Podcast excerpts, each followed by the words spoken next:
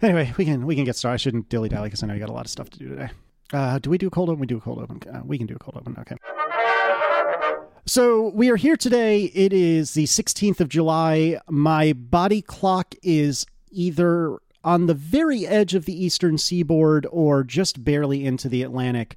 However, my partner in crime, Myke, is not here with me today. He is somewhere on the western edge of the United States uh, honeymooning because I guess that's a thing you do after you get married. It's been so long, neither of us remember. However, I have the best of all possible people to fill in. With me today is Stephen Hackett. Hello, Stephen. How are you, sir? Hey, Casey. I have a good honeymoon story to open the show with. I would love a good honeymoon story. We got married, not you and I, my wife and I, we got married. it could happen. In college and we basically had no money. We got married like at a friend's house. Our we could only afford like four or five days off work, so I had to go back and uh, you know fix people's laptops for a living.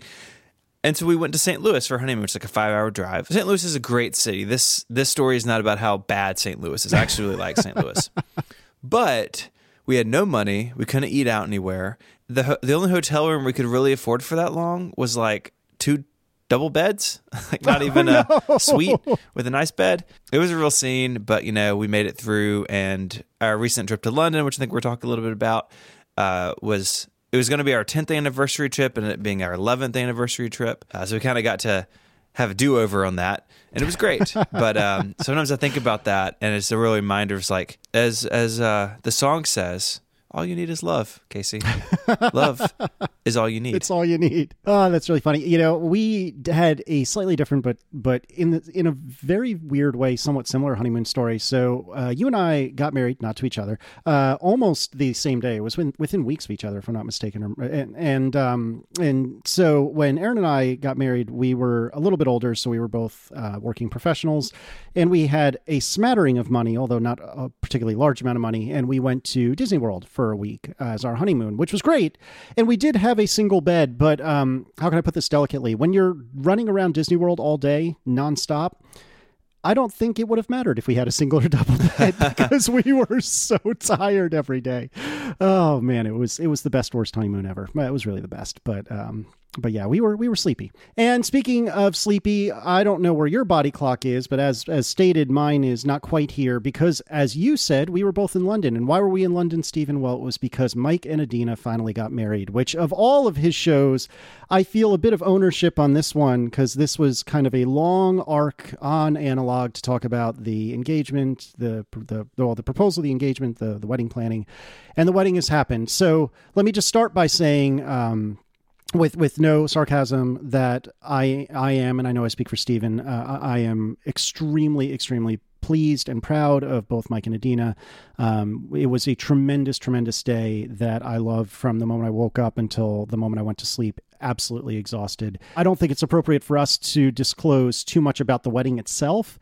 Uh, Myke did a segment. Uh, what did they call it um, on Upgrade? Did you listen to this yet? Um, no, Myke I, the, I, did, but I don't remember the segment name. Uh, Myke at the Matrimony. That's what it yes. was, or something That's like that. It was, so, it was, very, very good. But anyway, it was kind of like a 10 minute abridged analog that he recorded shortly after his wedding. So I encourage you to listen to that. But but it was a tremendous day. I'm sure Myke and I will talk about it at least a little bit when he comes back in about 14 years. But it was wonderful. It, uh, he looked great. Adina looked great. They are both clearly in love with each other. Stephen's speech, since he won't want to bring it up, was tremendous. Uh, I think I talked on either ATP or this show about how good you are in front of a crowd and how annoyed I am by it because I don't think I am the way you are, and I'm jealous. But um, you absolutely rocked the speech. Um, it, the whole thing was was great, and and I and I will give you a chance to talk in two seconds. But I just wanted to sum up by saying both Stephen and I, and, and certainly Erin and I are extremely, extremely lucky to have attended and to have been invited and proud of you guys and excited for you guys and take all the time you need. Well, I will say take all the time you need before you come back. Stephen may, may not agree with me there, but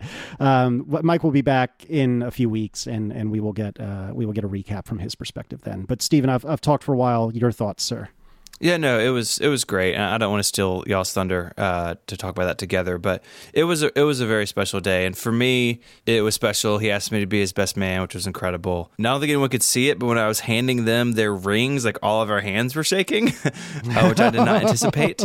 and it wasn't out of nervousness on my part. Uh, maybe it was on theirs, but it was just a very emotional moment. But what really did it for me, beyond the wedding and them being really great together, uh, is just how many people like from Relay were there. And I know that many of us are in a position of privilege where we can take a week off and fly a quarter of the way around the world for like a friend's wedding. I understand that, but Relay's sort of internal culture is something that I really take pride in. And it's not something that Myke and I can take a whole lot of credit for. I don't think. I think we've been very lucky with people who get along and who really care about each other. But that was a real like eye opening moment for me, like sort of like at the reception, like, oh, a third of these people we podcast with. And uh, that really was, it really meant a lot to me as, you know, uh, as a close friend to Myke, but as the other half of the business as well, like as co founder of this thing. Uh, that's meant a lot. And so it, it was great. Uh, likewise, we had tons of tweets from listeners and readers and stuff on Twitter and a bunch of emails. And it, it felt very much like a, a, really nice community moment, and uh, that was real. That was real special.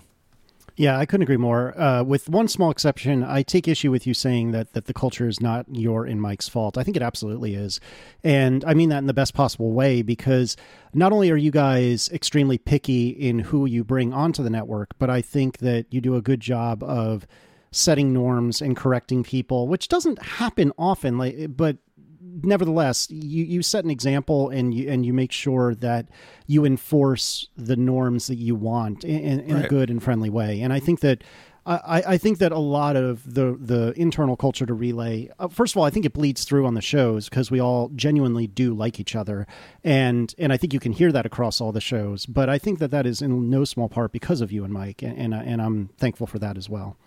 Yeah.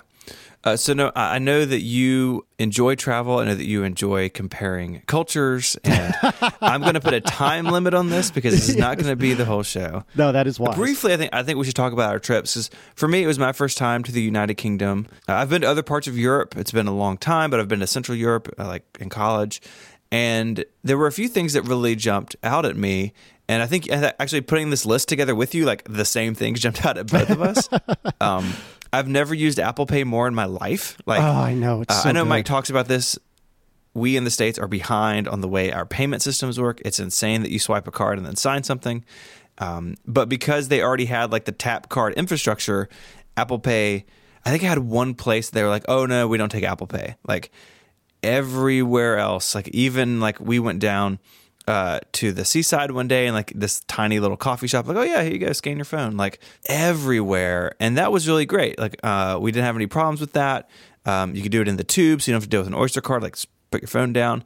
Uh, I will say that my wife has an iPhone SE. I have an iPhone 10. I just mentioned this in a video I did, but uh, pay, uh, Apple Pay is way faster with Touch ID. It feels like because you just like put your thumb on it while you're moving the phone to the reader.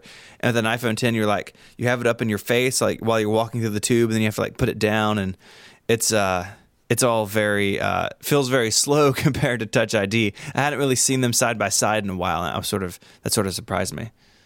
Yeah, I I mostly have gotten to using my phone for Apple Pay. I did use my watch for a long time, and I don't know why, but I just started using the phone. But I do agree with you that it is ever so slightly clunky with Face ID. But I cannot echo enough that that it was striking to me that in the UK the default is that Apple Pay is accepted, and it's an oddity if it is if it isn't accepted. Whereas here in the states, or at least where I live, it is weird if Apple Pay is accepted, and it is the default that it's not. And also, all the other payment stuff is just better. Like they bring a little terminal to your table at a restaurant, which I think is just nicer. Um, everything about it just seems better. Tipping is better because there's almost no tipping. Oh god, everything about that was so much better. However, there were a little. Um, there were a couple little snafus. Uh, first of all, it was a little toasty. I don't know if you if you noticed that, Stephen, uh, if you happened to be outside at all over the week that you were there, but a little bit warm. It is. Uh, I, I, spoke to several people who live there, and and the consensus is, at least among young people, that a lot of people in England will say, "Oh, we don't need air conditioning," but then like a month out of the year, you do. It was actually about as warm in London as, as in Memphis this time yeah, of year. We yeah. were there during a heat wave, like we were at the high water mark as far as temperature, but it's it feels like they're in denial a little bit about this. And I don't want to get off into this conversation, but like global temperatures are only doing one thing over time.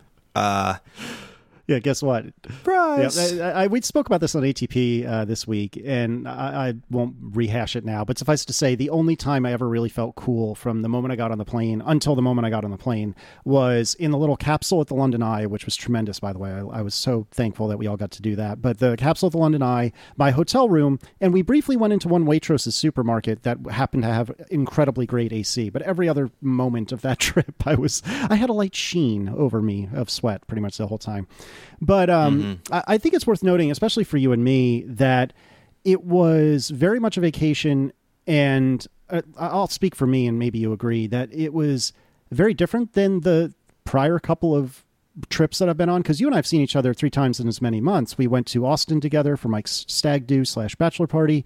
We saw each other at WWDC, and here we saw each other in in the UK, which was awesome, and I'm really thankful for it. But this one was a little bit different because you know, Erin came with me, Mary came with you, and it, we had to leave our children at home. And so for us, with a six month old who is actually much, much, much more agreeable and happy now than she was earlier in her life, but is still a handful, you know, we left on a Wednesday evening and returned on a Monday evening. So it was a very short trip, particularly to have gone, what is it, like three, 6,000 miles, something like that, whatever the number may be. It was a long way and many time zones to travel for not a lot of time. And you guys had roughly the same travel schedule, didn't you? I think you got there a day before us or something like that. Yeah, we were Tuesday through Tuesday.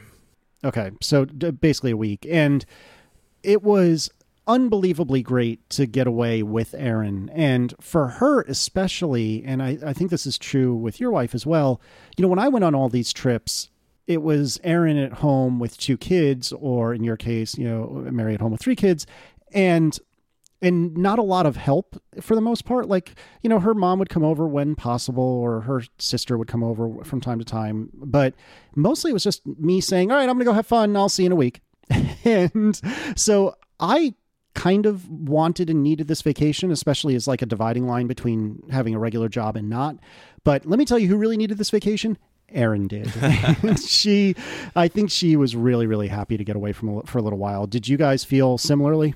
Yeah, we did. Uh, and one thing we try to do, our kids are older than yours, so we have a little more flexibility, but we try to give Mary a girls' trip once a year. So she mm-hmm. had, um, she's done that the last several years, you know, albeit in California for a week. This WWDC, I was only there for three days, which was like chaos um, yeah. due to some family stuff. But yeah, it was the first time we've been, uh, we've had a trip together more than overnight, probably since our honeymoon. Uh, just the two of us. And so that was really great. For me, it was the first trip I've taken in like two and a half years where I did no work at all. Like I did one morning of admin work, but I didn't record anything, including my daily show. I handed that off to Micah Sargent to do for me. Um, I didn't travel with a microphone. Uh, I, I only really brought my laptop in case something really blew up and I needed it, but didn't need my laptop when I was there. And that was that was really great because I don't I don't particularly like time off. I'm not good at time off. The the previous time we had off all five of us uh, went to Maine and it was like a, a camp uh, for families with kids with catastrophic diseases like we do. And so like that was vacation, but like not really. Like the family was there. We're at this like kind of heavy duty camp. Like the kids are doing fun stuff and the parents are in like support groups during the day. Like it wasn't like sitting on the beach uh, drinking whatever people drink on beaches. So um, this really was. It was great for both of us. It was great for us together. It was great for us individually. On the way back, you know, Mary and I were talking about, you know, maybe it pans out where, uh, you know, next year or the year after, you know, maybe she comes out for a few days to San Jose. You know, maybe she comes out for our live show and a couple days mm-hmm, before mm-hmm, and after. Mm-hmm. Uh, I feel like we've now broken the seal a little bit as far as traveling without the kids and uh, hopefully we can do more of it in the future. Yeah, I feel kind of similarly. Erin and I have often talked about, you know, could she come out or would she enjoy coming out for WWDC? And if so, you know, maybe she would come out just like you said for a day or two, you know, enough to see everyone and and just chill um, for a little bit away from the kids and maybe just sleep, you know, or whatever. Um, but I think for Erin, it would be a little boring to be there all week long. Um, but I don't know. Maybe we could coordinate something, not to uh, put anyone yeah. in a bad spot. But you know, maybe if, if Mary was there and Erin were there together, that would be slightly different. Um, but nevertheless, it was it was a really great time. It was way too short. I got to see nowhere near enough of all of the relay people. I got to see uh, a fair bit of you and Mary, which was which was wonderful. But I still didn't get to see you enough. I didn't get to see Myke enough. But obviously, he was a little preoccupied, um, and basically everyone else. But I mean, I didn't even see John Siracusa until the day of the wedding. So everyone was very, very busy, which was great. And, and I'm not complaining, but I, I feel like I want there to be another reason for all of us to get together that doesn't involve the hubbub of WWDC. Like, I don't know, I'm ready next month. So, uh, Stephen, set something up for me, will you? All right. Uh, well, to do that, we need some sponsors to pay for our vacation. well done. Well done. this episode of Analog is brought to you by Squarespace. Make your next move with Squarespace. It lets you easily create a website for your next idea with a unique domain name, award winning templates, and more. Maybe you want to create an online store, or maybe you want a portfolio to show off your work, or maybe you want to be the next Casey Liss with a blog. Squarespace is the all in one platform that lets you do just that. And here's here's the best part. There's nothing to install. There's no patches to worry about. No upgrades are needed. You don't have to worry about that stuff because Squarespace has got it covered. They have award-winning 24/7 customer support if you need any help. They let you quickly and easily grab a unique domain name, and all of those award-winning templates are beautifully designed for you to show off your great ideas. Since day one, we have used Squarespace at Relay FM for our blog. Anytime we have a new show or we have tickets to a live event or we just want to share something, uh, it's easy to do. We can write in Markdown, which is what I prefer. I can drag images in. I can save it as a draft, and Myke can proof it, or vice versa. Honestly, it's mostly vice versa, and it's uh, it's really great to use. Really easy to deal with. I don't have to worry about a bunch of tech stuff. Squarespace plans start at just $12 a month, but you can start a trial with no credit card required by going to squarespace.com/analog. When you decide to sign up, use the offer code ANALOG to get 10% off your first purchase of a website or domain and to show your support for this show. Once again, that's squarespace.com slash analog and the code analog to get 10% off your first purchase. We thank Squarespace for their support. Squarespace, make your next move, make your next website. All right. So I had mentioned uh, very briefly earlier that the London trip was kind of the dividing line between being a real working professional and a slacker. And so I got back from London a week ago as I record this, and I have had basically a week of living the indie life, and I thought we could briefly kind of chat about that. So I don't I don't know I don't know what to do. in that, in that like I, I feel like there's a billion things I want to do and yeah. I don't know which one to do first and I don't know how to get anything done. I told myself I would I would quote ease myself back into things after the trip. And so the Tuesday, the you know, the, the day after we got back, I basically didn't do anything. Um, and then Wednesday and Thursday, I start, started to do kind of some administrivia stuff. Um, I've started, I, I, and this is something I wanted to ask you. Like, do you consider cleaning up your office as work? Hmm. Like, do I get to claim that in my mental bucket of like I did work today? Does tidying up the office, or even tidying up the like the the detritus that has been strewn all over my computer's desktop, does that count as work? I think it does. So like if I'm shoot like so last week, last week, last week I shot a YouTube video in my studio, and anytime I do that, it's destroyed. Right, I have lights, I have extension cords running everywhere, I've got cameras and microphones, let alone whatever I'm actually filming for like B roll. So as part of like I'm going to do a YouTube video today, part of that time is getting all that stuff out and putting all that stuff up. Now over time I have like physically built things in my studio to make that production easier and to to minimize setup and, and cleanup time. But I think absolutely that goes into it because the the truth is when you have a job, most of the time someone else is doing that for you, right? Like I'm sure in your office building there was a cleaning staff that came in, you know, at night or on the weekend or something and vacuumed the floor and took out the trash and uh, we've all been in work environments like that and we just when you have an office job you don't think about that because most of the time those people are sort of there when you're not there and you know you don't see them you don't interact with them. Things just happen and you may not even think about it. Um, but when you have your own office, especially when it's in your home, you've got to think about that sort of stuff, right? Because if you just leave it waiting for someone else to do it, you're yeah. going to get in trouble. For me, like my studio is a separate building for my house. Like it may be weeks be- between times like other anyone else comes out here, any family members, and so if I don't do it, then no one else is going to. And so I think that's part of it. I think the danger is that you just do that sort of stuff, right? So like for me, uh, I do this about every nine months. I like I'm just gonna change my to do system, right? Uh, you know, and then I always come back to Todoist, but that's not what I'm talking about. But I so then it's like, well, if I want to check out OmniFocus three, like do I have an hour? Like, do I do I spend an hour like moving some projects in, seeing how it works? Like, that's not really work because I'm never going to write about that stuff. But is it work because like I need that to make my businesses run? Like, there's gray area there. I think for me, the question always is like, am I distracting myself? Like, am I avoiding something by doing this other thing? Right? Like, if it's the end of the day and I need to straighten up the office for 20 minutes, that's great. But if I have a deadline for, say, Federico at MacStories, like writing something, uh, and I'm you know, and instead of writing it, I'm taking out the garbage and like vacuuming the floor. Like, well, am I just like distracting from what I need to do today? Am I stuck and I need something? I need to like put my brain in another mode and maybe writing won't happen after that. Like, there's no right or wrong answer to that. I don't think. Yeah, and that's what I found is like you know easing myself into it was kind of just getting my workspace in order, both my electronic workspace and my physical workspace. And I don't think that's wrong. I also, you know, started going down the route of figuring out healthcare, which I need to make calls about that because, as expected, it's not going as quickly and easily as I would have hoped. Go figure.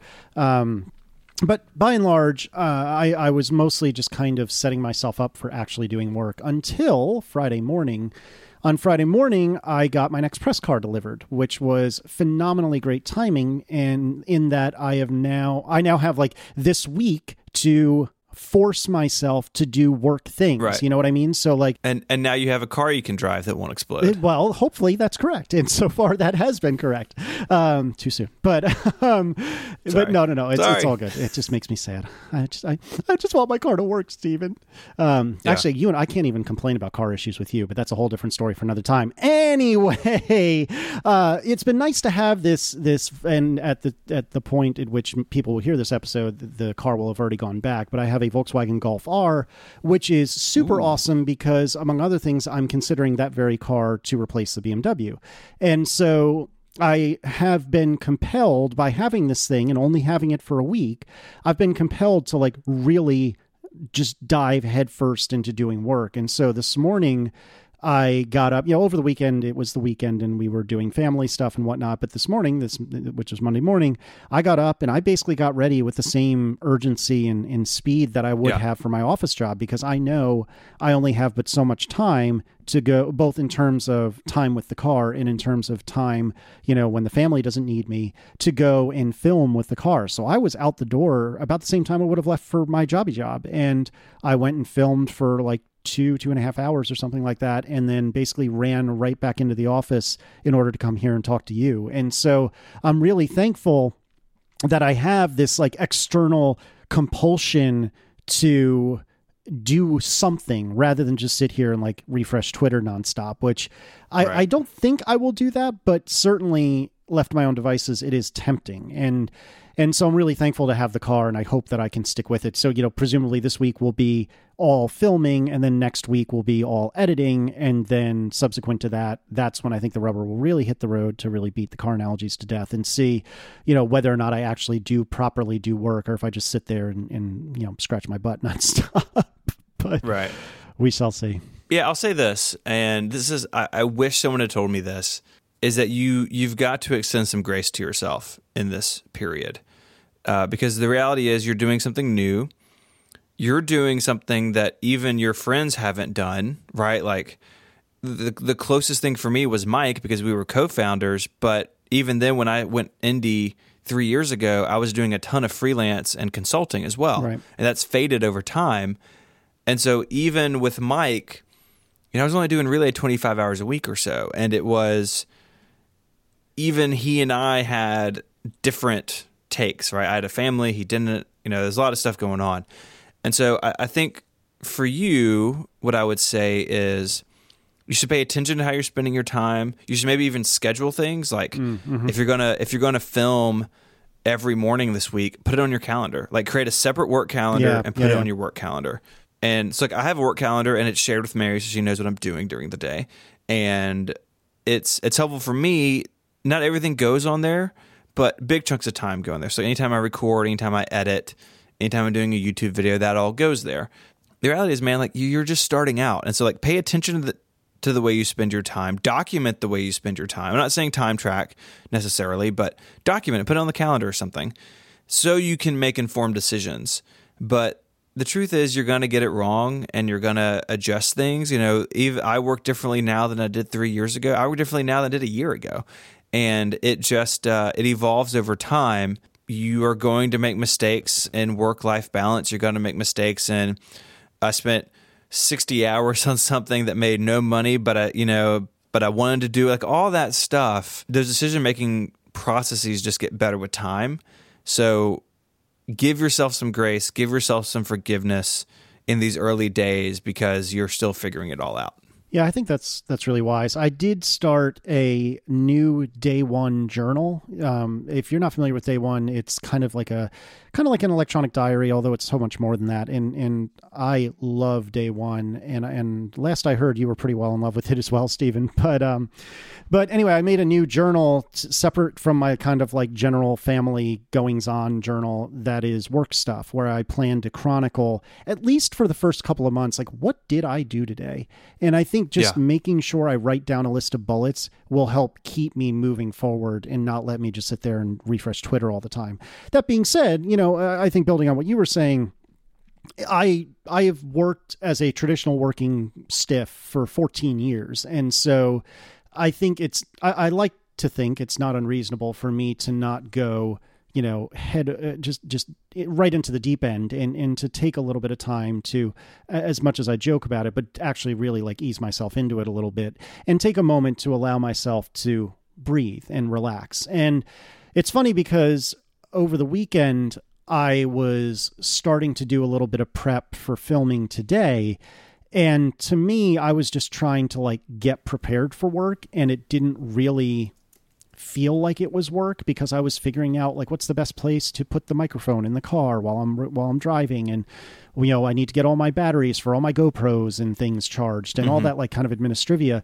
And I forget exactly how it was said but um, Erin pointed out to me in a very kind and nice way not in, not in an angry way. She was like you know you've been working a fair bit over the weekend as well and it was a very striking moment to me because I didn't really think of it as work. The work is the actual filming and the actual right. recording and driving and so on and so forth. But from her perspective, and I think she's right, it, th- this prep work is work too. And it occurred to me, you know, I actually had like a little Stephen head floating, floating in front of mine, you know, and I had you saying to me, see, you thought you wouldn't want to work nonstop, but here you are on Sunday evening spending your time, you know, working and, and preparing to do work. And it was it was very it was not bad. It was just very striking that that I had that compulsion to to get everything squared away so I'd be able to use the most of my time today as I could. And and I just never thought of myself as one who like really wants to work 24/7 and I still don't think sure. I am that guy. And I think that you are, you have a much better well I would say you have a much better work work ethic than my than I do. Perhaps you would say that there's there's the, the right balances between us. But be that as it may um, I, I have been I've been surprised by how enthusiastic I've been to do things that may or may not have been that may or that, that may or may not have felt like work. You know, I've I've been enthusiastic right. about getting everything ready so I can do the things I want to do. Yeah, and I don't want to interject myself too much into like that Absolutely. conversation be- between you and Erin. but one thing I have found helpful is like the like so Sunday afternoons I usually take a couple hours to work. A I've got a subnet episode to get out on Sunday nights, but generally I take a little bit of time on Sundays to prep for the shows I record on Monday and just to like spend some time in Todoist on my calendar and just like make sure I don't have any surprises this week. I can do that now because I've communicated really clearly that this is something I need to do and why. Mm-hmm. And so maybe like with this car thing, you know, you have this car for a set number of days, I assume. Yep, that's right. Right. And you, you got to give it back. You can't keep it, although you should totally just buy one because the Golf R is the right car for you. But, you know, maybe the right way to approach that would have been, hey, you know, I got to start filming in the morning, so I need to spend an hour and a half or whatever, whatever it is, kind of getting all my ducks in a row, so I can do that and hit the ground running. And and you know, it does give Erin the opportunity to say, hey, you know, that'd be great if you could do it after bedtime, or hey, sure. you know, you got to do it on Monday. But I have found at least that that's a really helpful thing, uh, not only for my spouse but for me too. So like I have like put terms on what I'm doing in my office on Sundays because otherwise I'd come out here and just work for four hours and like miss half the weekend because I really like working and. Right. So it's it's it's about for me at least like when those times that work escapes nine to five or, or nine to six normally for me, then I just need to to clarify why that is and just be transparent about the the reasons behind it. That I'm not working to avoid family time or avoid bath time or something. But like, hey, I've got this deadline. Hey, I had someone miss a show. I've got to edit for them. Like whatever has come up, and uh, I have found that to be helpful. Yeah, and I mean to be clear, she wasn't particularly perturbed with the fact that I was doing Sure. what I called work or what she called work and I called prep, you know, last night. It was just it was so striking to me that that it was that that our perceptions of work are different is I think what I'm driving at, right? Yes. That to me, I wasn't working because I was sitting there with her and we were kind of watching TV and we and you know, we were we were just relaxing. I think this was after the kids were in bed. But to her, that is work. And, and I'm not saying she's wrong, but for the record, it's just, it was funny to me that the, the delta between our two Yeah. perceptions, which is, I think, exactly what you were talking about as well. Um, and it's something that I think we'll have to work on and work out, you know, between the two of us. And, and I mean, to be clear, Totally. you know, she's 100% on board with with all of the things that are going on in our family, but that doesn't mean that it cannot be tweaked and it doesn't mean that I'm doing everything perfectly. And in fact, uh, maybe you can tell me about something that's awesome and then after that, uh, I'd like to kind of pick your brain about what your experiences have been over the last 4 years as you've become Sure. more and more independent and less and less dependent on really anyone else. Uh, you know, you made an allusion to uh, your consulting stuff that I that, uh, that that is largely dried up in the good way, not in the bad way. So maybe we can talk about that after you tell me about something really cool. Yes, this episode is brought to you by our friends over at Pingdom. Pingdom is awesome because they help keep the sites that you love online. For instance, Relay.fm. Pingdom monitors your site so you don't have to, and they give you real time feedback so you know exactly what's going on at all times. Let's just be honest for a second stuff breaks on the internet all the time. Each month, Pingdom detects around 13 million outages. That's more than 400,000 outages a day. And if you're one of them, you want to know. That's what Pingdom is there for. So, regardless of whether you have a small website or you're managing a complete infrastructure, it's super important to monitor the availability and performance of all of those pieces. You don't want your site to be down, and you really don't want to know about it only after someone sends you an email or a tweet. And that's why you need Pingdom. It's easy to get started. All Pingdom needs is the URL you wanted to monitor, and they take care of the rest. So go to pingdom.com slash relayfm right now for a 14-day free trial. No credit card is required. And then when you sign up, use the offer code analog at checkout to get a massive 30% off your first invoice. Our thanks to Pingdom for their support of this show and Relay FM. So you said earlier you went independent in 2014, and before that you had a traditional jobby job as well as Relay. I mean, Relay had already been established, so you basically just uh, never stopped working.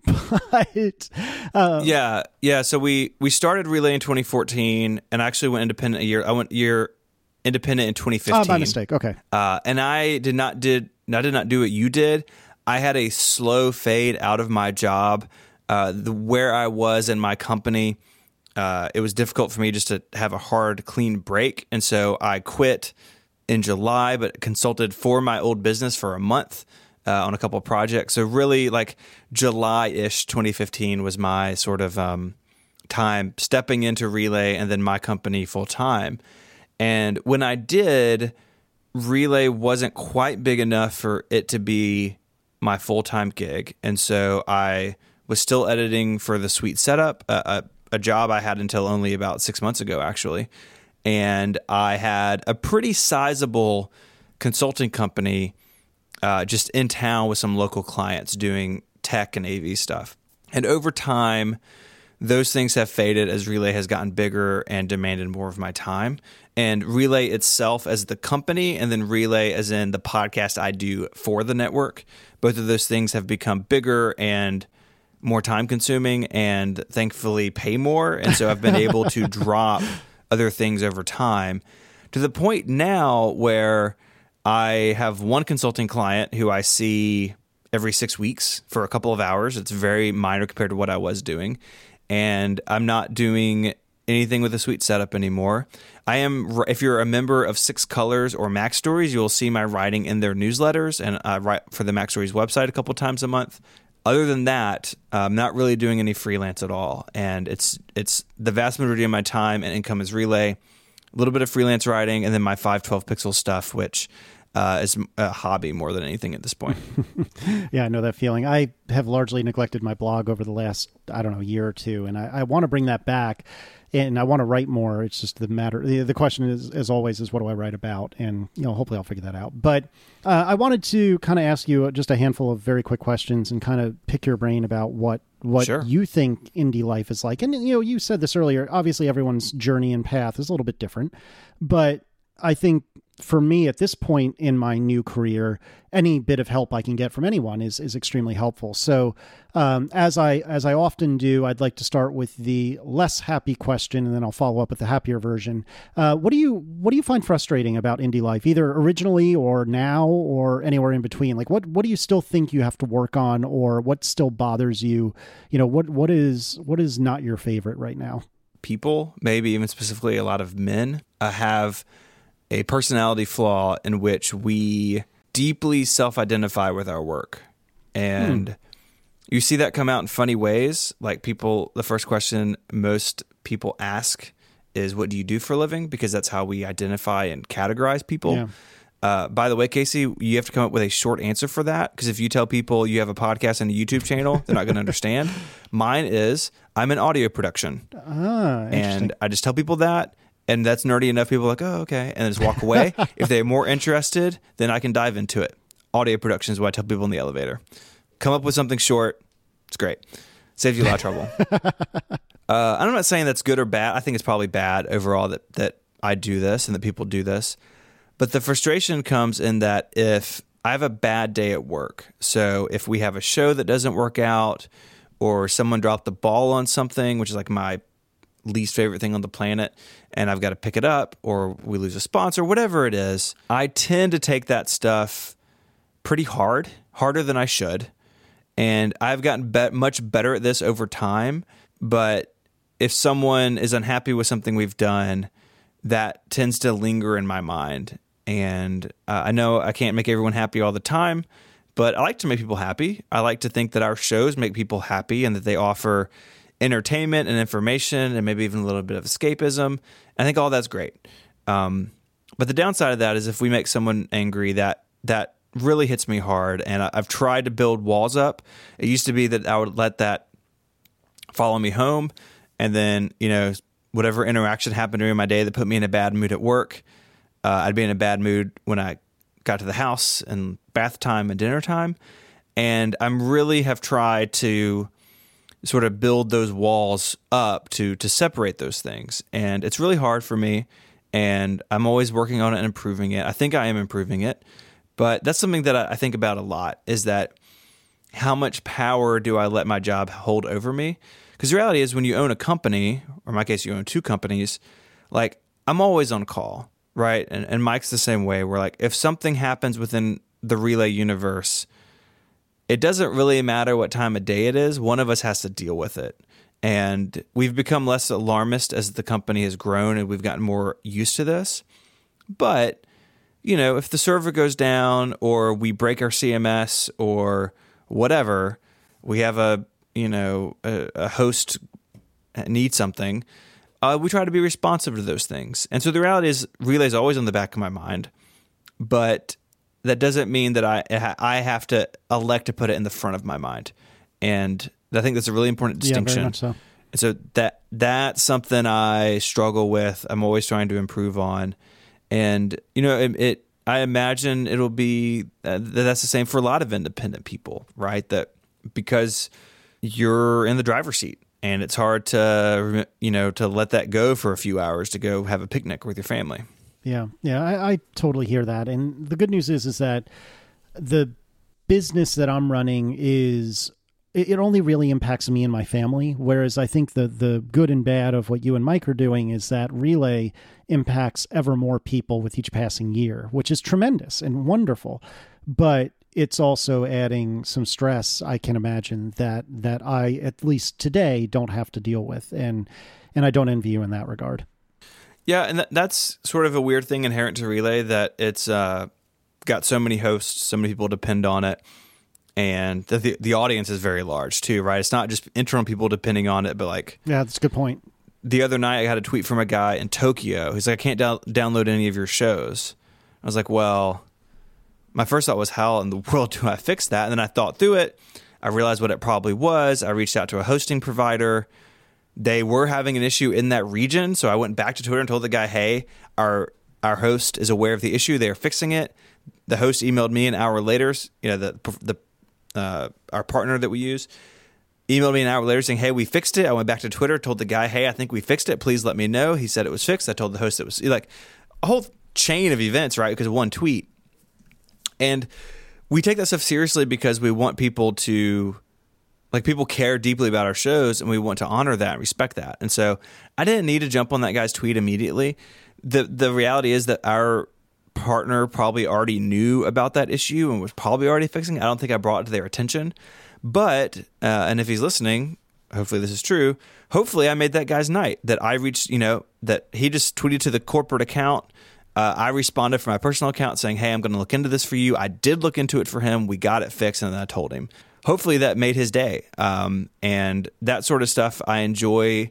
That sort of surprise and delight, to borrow a term from Apple Retail.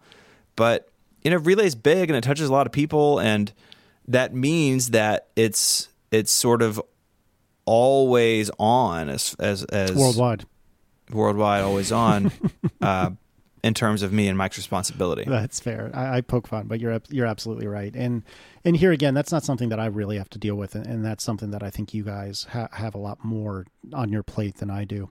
To turn this frown upside down, Stephen, what are you still thankful for today, or what still makes you happy? I mean, you, you mentioned just a second ago that that surprise and delight, as as much as it's a pain to get there, you you clearly enjoy providing that yeah. moment. But but what else? What else are you still happy happy about? Thankful for? You know, take this whichever way you want so much. No, so much, dude. It's it really. I mean, I'm addicted to publishing. Like that's the the part of my brain that blogging and YouTubing and podcasting. Like that's the part of my brain that really likes that is the act of publishing, and I get to do that every day, uh, and that's great. But more importantly, I get to do it with people who I genu- genuinely respect and care about, and who I think respect and care about me, and that's something that that is really special I'm so fortunate I get to do what I love and more than pay my bills with it is, you know, it's um it, it really is like a once in a lifetime opportunity. Like I don't know if this will last forever. I hope it does.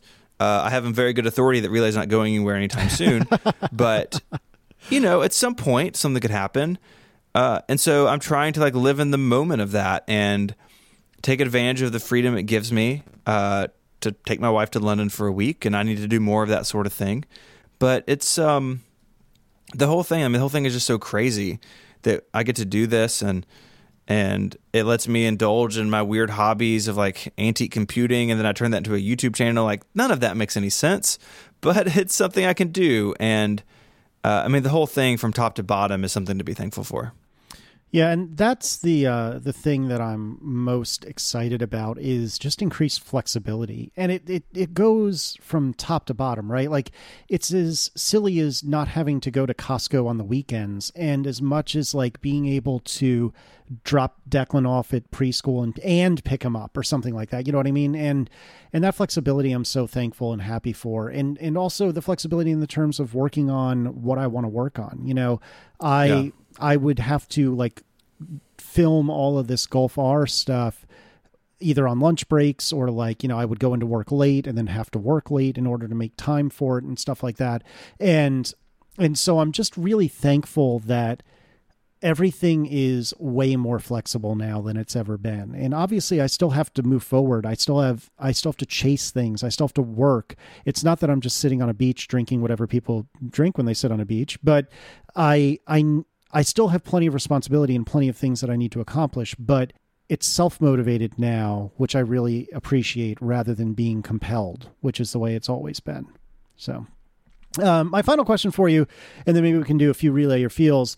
You had made mention of this as well earlier, in that you know you you and Mary had to come to some sort of an understanding and appreciation of of what the other needs, and I have heard, and I always butcher the actual words, but um, but uh, you know, friend of the show and relay co-host uh, underscore David Smith, he his physical workspace is in his basement in his house, and you know he'll come upstairs from time to time to get a drink of water or something like that. And there's a there's a phrase that he and his wife use, and I think it's "Are you home?" Yes. And and in order to communicate, like, are you here and can I ask you things, or are you just popping upstairs for a moment and trying to go right back downstairs? And Erin and I haven't exactly worked that out yet, but is there anything along those lines? I mean, obviously you have your your your your uh, Stephen shed to borrow a, a term from Shahid, um, but but how do you work that out with your family? And that's not exclusively Mary, by the way. You know, I mean, you don't need me to tell you this, but obviously the kids are at least somewhat Right. aware of what's going on. So, like, do you have any thoughts or tips or anything about how to work that out with both the adults and the children in the home? Yeah, I mean, I've I've ripped off underscores language. Uh, you know, I try to come in like during the school year. I know what time they get home. Mary picks them up. They usually come straight home. I try to pop in for a little while, see where everyone's day was, uh, but I make it clear like, hey, I'm just here for a minute and then I got to go back to work. Like I use that language if I have to go to work or I'll be home when. And for me, that's just a walk across the backyard, but that's a far enough distance to make that clear. Like the kids know that if I'm out here, that um, you know they can come visit anytime, but uh, it's it's you know I'm at work. We do have a thing where if I'm recording, that they can't play in the backyard. That's just because uh, they're loud and I'm in a room that's not completely sound isolated from the outside. It's pretty good, uh, but not perfect. And uh, so, so there's some of that sort of nuts and bolts, but and the big thing is just communication. Very often I'll tell Mary in the morning what my day looks like. Again, she has access to my calendar, so she knows when I'm recording, uh, which is really the only thing on my schedule that's fixed. You know, all the rest of it, even the editing for the most part, you know, like this show's going to come out, you know, several days after we record it. I just got to get it edited this week. Like it's not a fixed deal. So something comes up on Thursday when I was going to edit the show, I can edit the show Friday morning. Like there, there's flexibility in that. But it's just that that sort of like ongoing communication, and sometimes it feels like all we talk about is work, and so I tried to uh, balance that. It's like, hey, you know, this is what I got to do tomorrow. Hey, let's talk about how your day was or something else. But um, it's uh, it's just it takes time to sort of work it out. You know, you have the challenge of your offices in the home, and you know, so maybe it's a deal of if you're at work, you know, maybe it's something silly like you shut the door, or maybe you have a lamp in the hallway. The lamp's on. You're at work. Like some indication, especially for the kids, that they equate with dad's at work, whatever that may be. Maybe it could be something fun. Maybe it could be something silly, or maybe this the door shut, or whatever it is. Uh, I think you've got to come up with some sort of system. For me, it's built in because my studio was separate. Like when at our old house, where my desk was in our bedroom, that was really hard. And I would leave to go record across town in an office I sublet for my brother, but even then, like if I'm at home in our bedroom, like who knows where the dividing line is? So uh, I think you have to come up with some sort of like physical manifestation of it, come up with some language around it, and sort of build it into your ongoing communication of, hey, I've got this that's like really locked down from 11 to 2 tomorrow. But if you need something outside of that, let me know. Um, That can go a long way.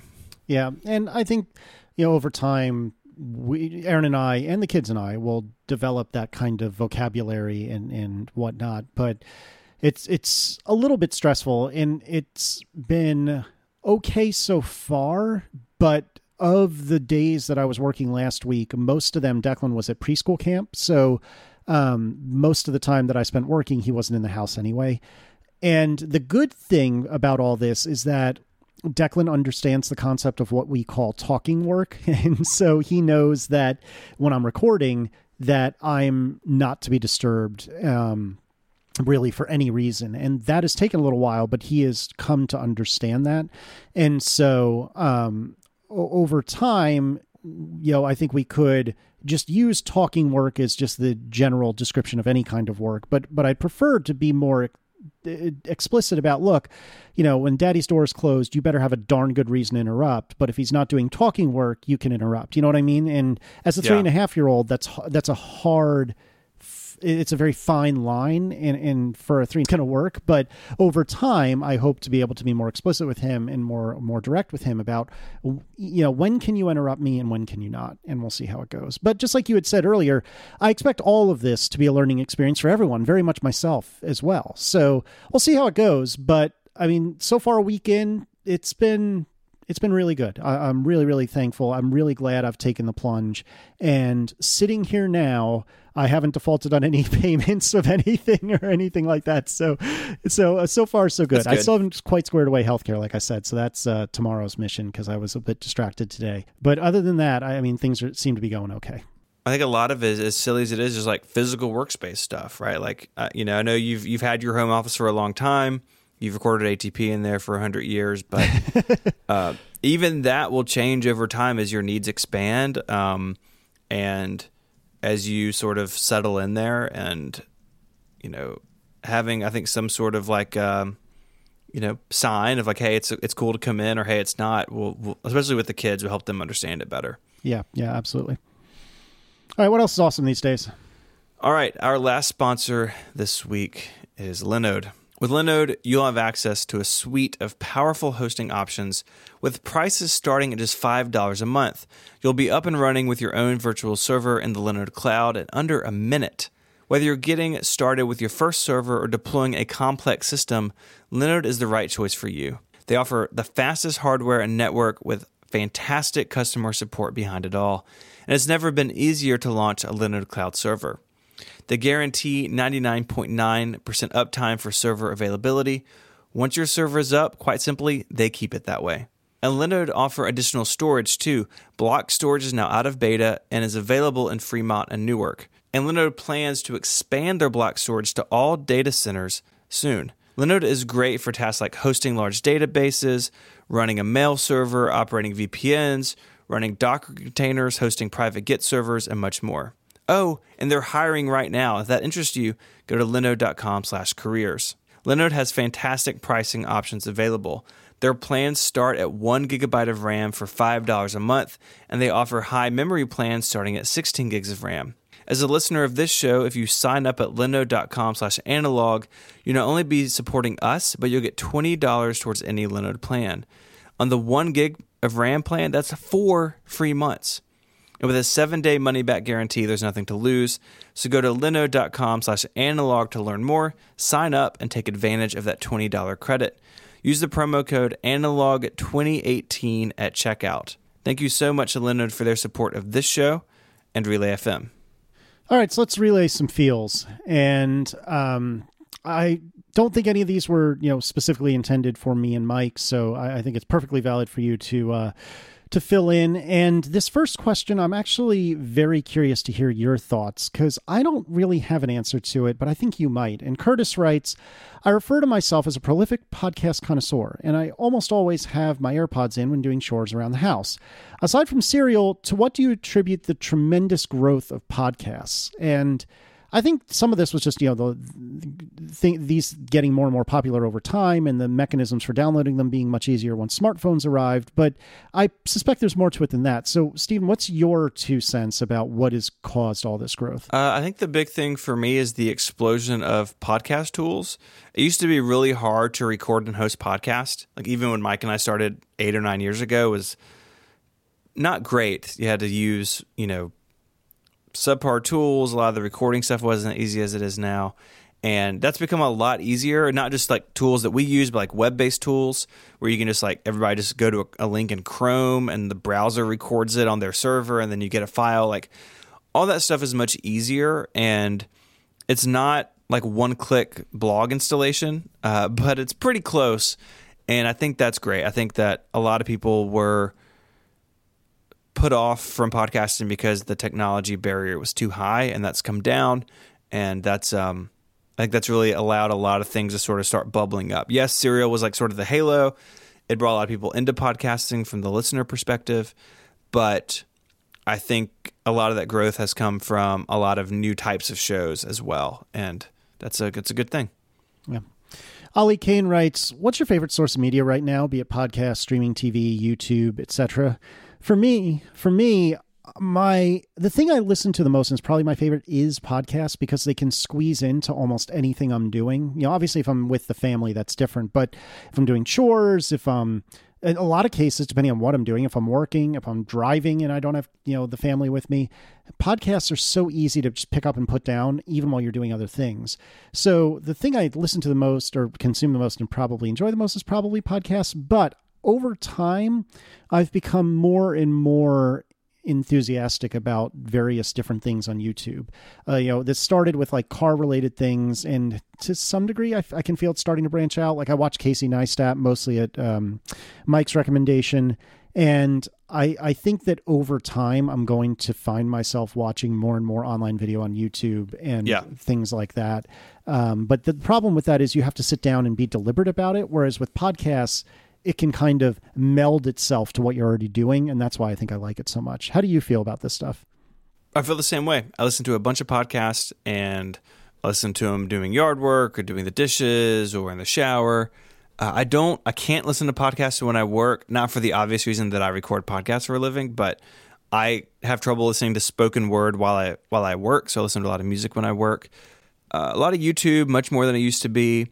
Uh, we have never had cable. We've never even had like an HD antenna set up. Although I think we're getting ready to change uh, that. I think I'm gonna put an HD antenna in so we get local stuff. But uh, so it's it's all it's always all been streaming for us. But we don't watch a lot of TV really. Uh, Mary and I will kind of pick one show to work our way through very slowly. You know, I would say that my like media consumption as far as screen time is way below average because um, we just don't watch a lot of TV or a lot of movies. But podcasts on YouTube definitely take up, you know, what media consumption time I do have, that basically fills it. Anders Hogue Nissen writes, What are your favorite places in natural settings, either specific spots or more generally? Why don't you kick this one off? That's a great, that's a great one. Uh, so for me, I really enjoy uh, bike riding, especially like trail riding through the woods. And so for me, it is definitely like in the woods, like trees, undergrowth, streams, like all that stuff is for me. I don't particularly like the beach really much at all. So I would say like forested areas, um, you know, either walking or riding my bike or fishing, something like that is where I like to be. Yeah, I um I was never a beach person growing up, and I've talked about this, I think, on ATP and maybe even analog, that I've become more of a beach person over time. That being said, I I think the thing I miss the most, and one of my favorite places to be, is when we lived in Charlottesville, which is about an hour west of Richmond. Um, there was an hour west of Charlottesville, so two hours from Richmond. There was the the Blue Ridge Mountains, and I loved driving through it. I loved going on, and I'm doing mega air quotes right now, hikes. Uh, for a very loose definition of hike, it's really just walking on a semi flattened area of the woods, if that makes sense. You know, like walking through trails that many, many, many people have gone through before. So, um, for, so it's a very loose definition of hiking, but nevertheless, I really enjoyed doing that.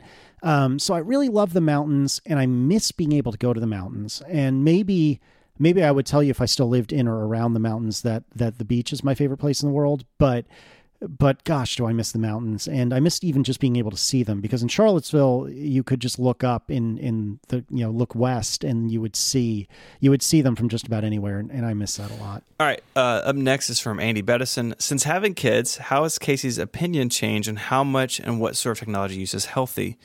Any difference between the two kids? I dislike how much this is Andy. I dislike how much my son, who is seven, uses screens, but it's less time than I do.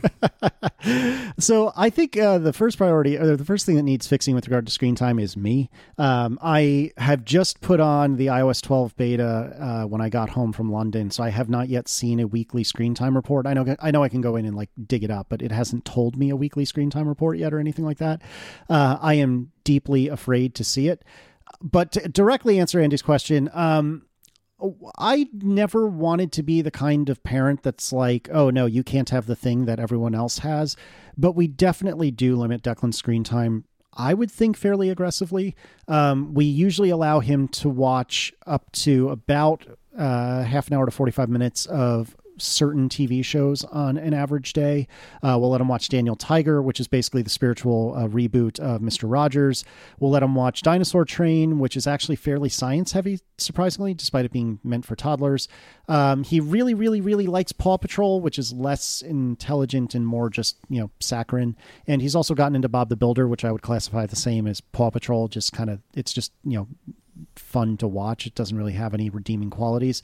Um, but he doesn't really, he does have an iPad that's dedicated to him, but the only thing that's really on it is TV shows to watch when he's in the car for long stretches of time. And he actually hasn't used that iPad in forever. Um, that would be Stephen, a, my original Retina Pad Mini, by the way. Hey, buddy. Ah, yeah. mm-hmm. But uh, but yeah, we we don't really have him in front of screens. Otherwise, with one small exception, a lot of times I will put on a concert that's like filmed, you know, so it's video and audio. Right. A lot of times I'll have Phish mostly. Always Phish. Always Phish. Um, a lot of times I'll have a concert playing, and and oftentimes the video will be on. But that feels okay to me because it's not.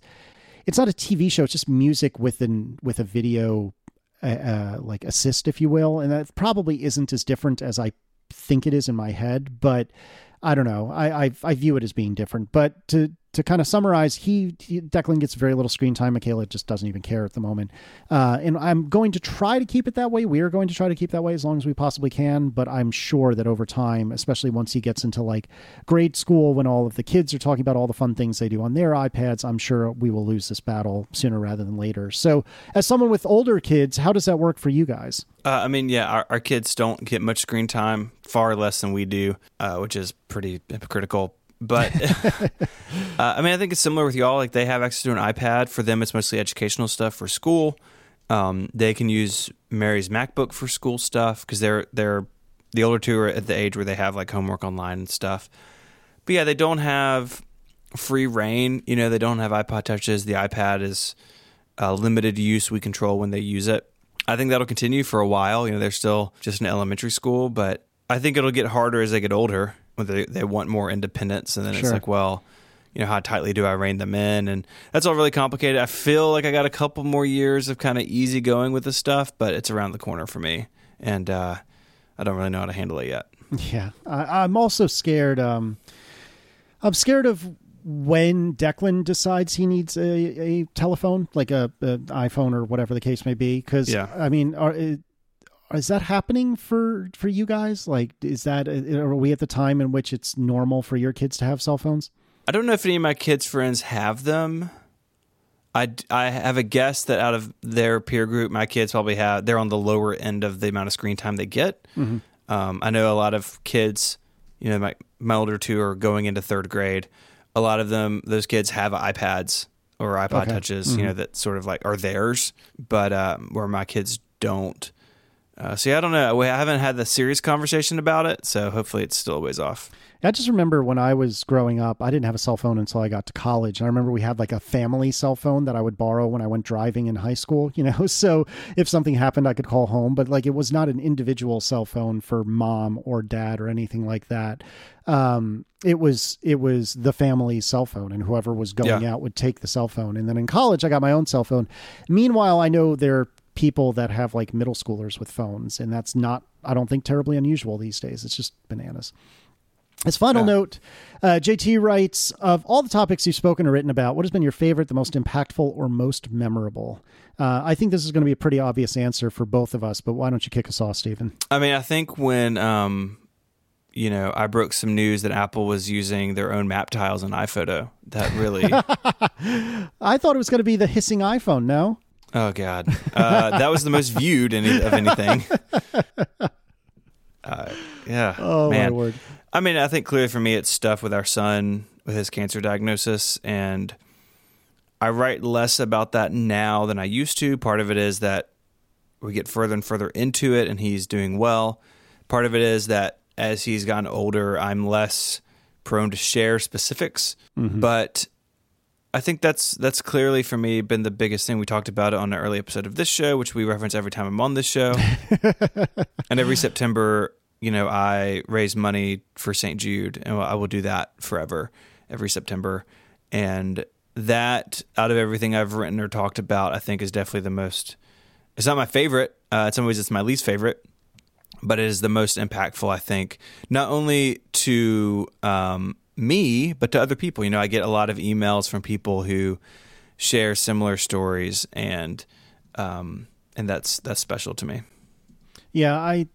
It's funny because over time, not in anywhere near the same way you have, but I almost get a little. I almost start to look forward to the uh, to the St. Jude stuff in September because, uh, you know, Erin and I and and most of our peers have contributed at least a little bit each year and I've tried to spread spread the word about it at least a little bit each year and it's gotten to the point that it's it's not like on the calendar for for the Liss family or anything like that but i definitely get kind of excited when it happens to see how well you can do and how much you can raise and i feel like yeah. even though i don't have any ownership over that i kind of feel a little bit of ownership if that makes any sense um in in that i, I really want to see it go well and i really try to promote it you know wherever is reasonable and and yeah. and and it's really it's kind of fun. But to answer the question um i think th- in, in a similar vein to you i don't know if i would call it my favorite but the thing i think i've gotten the most mileage out of in the good way or the, the most return from is a better way of phrasing it is when we wrote about our struggles with infertility uh, particularly with declan to a lesser degree with michaela.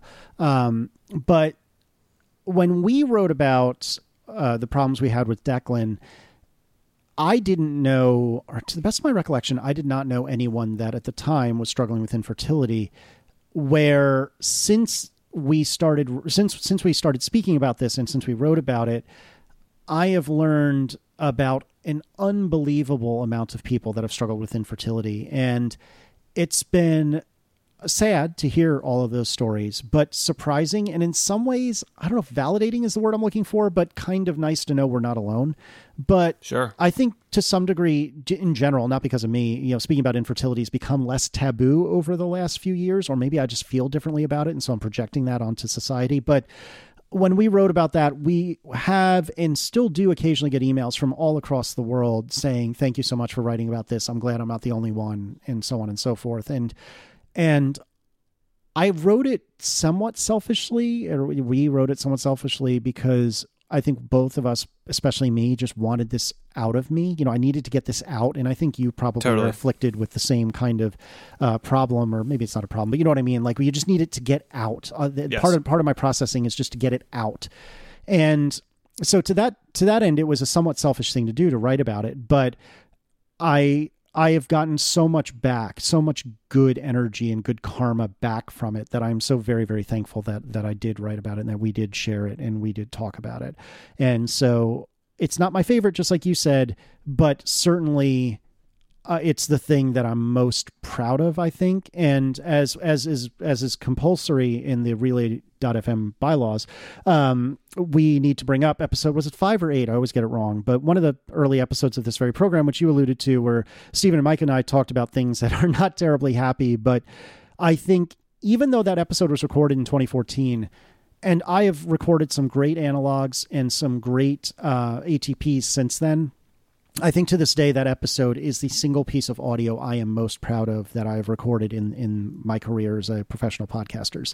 Um, it was very painful to record. I didn't I didn't enjoy it if that makes sense. And I don't mean that as a slight to you or Myke, but it was not a fun thing to record. Yeah. But it is the thing that even four years later, I am so very proud of. And real time follow up, Stephen has informed me it was episode five of this very program.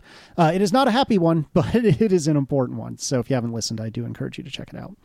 Yeah. But with, with, that, I think we're good. So, Stephen, thank you so much for filling in for Myke. Uh, I would not have asked for anyone else to do so, and I am glad that you were able to take some time out of your very busy and currently overloaded schedule in order to, in order to uh, fill in. So, thank you so much. I really do appreciate it. And I don't even remember when the next time I'm recording this program is, but I believe it is when Myke is around. I think so. Uh, we'll figure it out, but uh, we'll tweet Yeah. about it at some point. But Stephen, thank you so much for coming on. I really do appreciate it. You bet. Thank you, Casey. Uh, we'll talk to you later. Adios.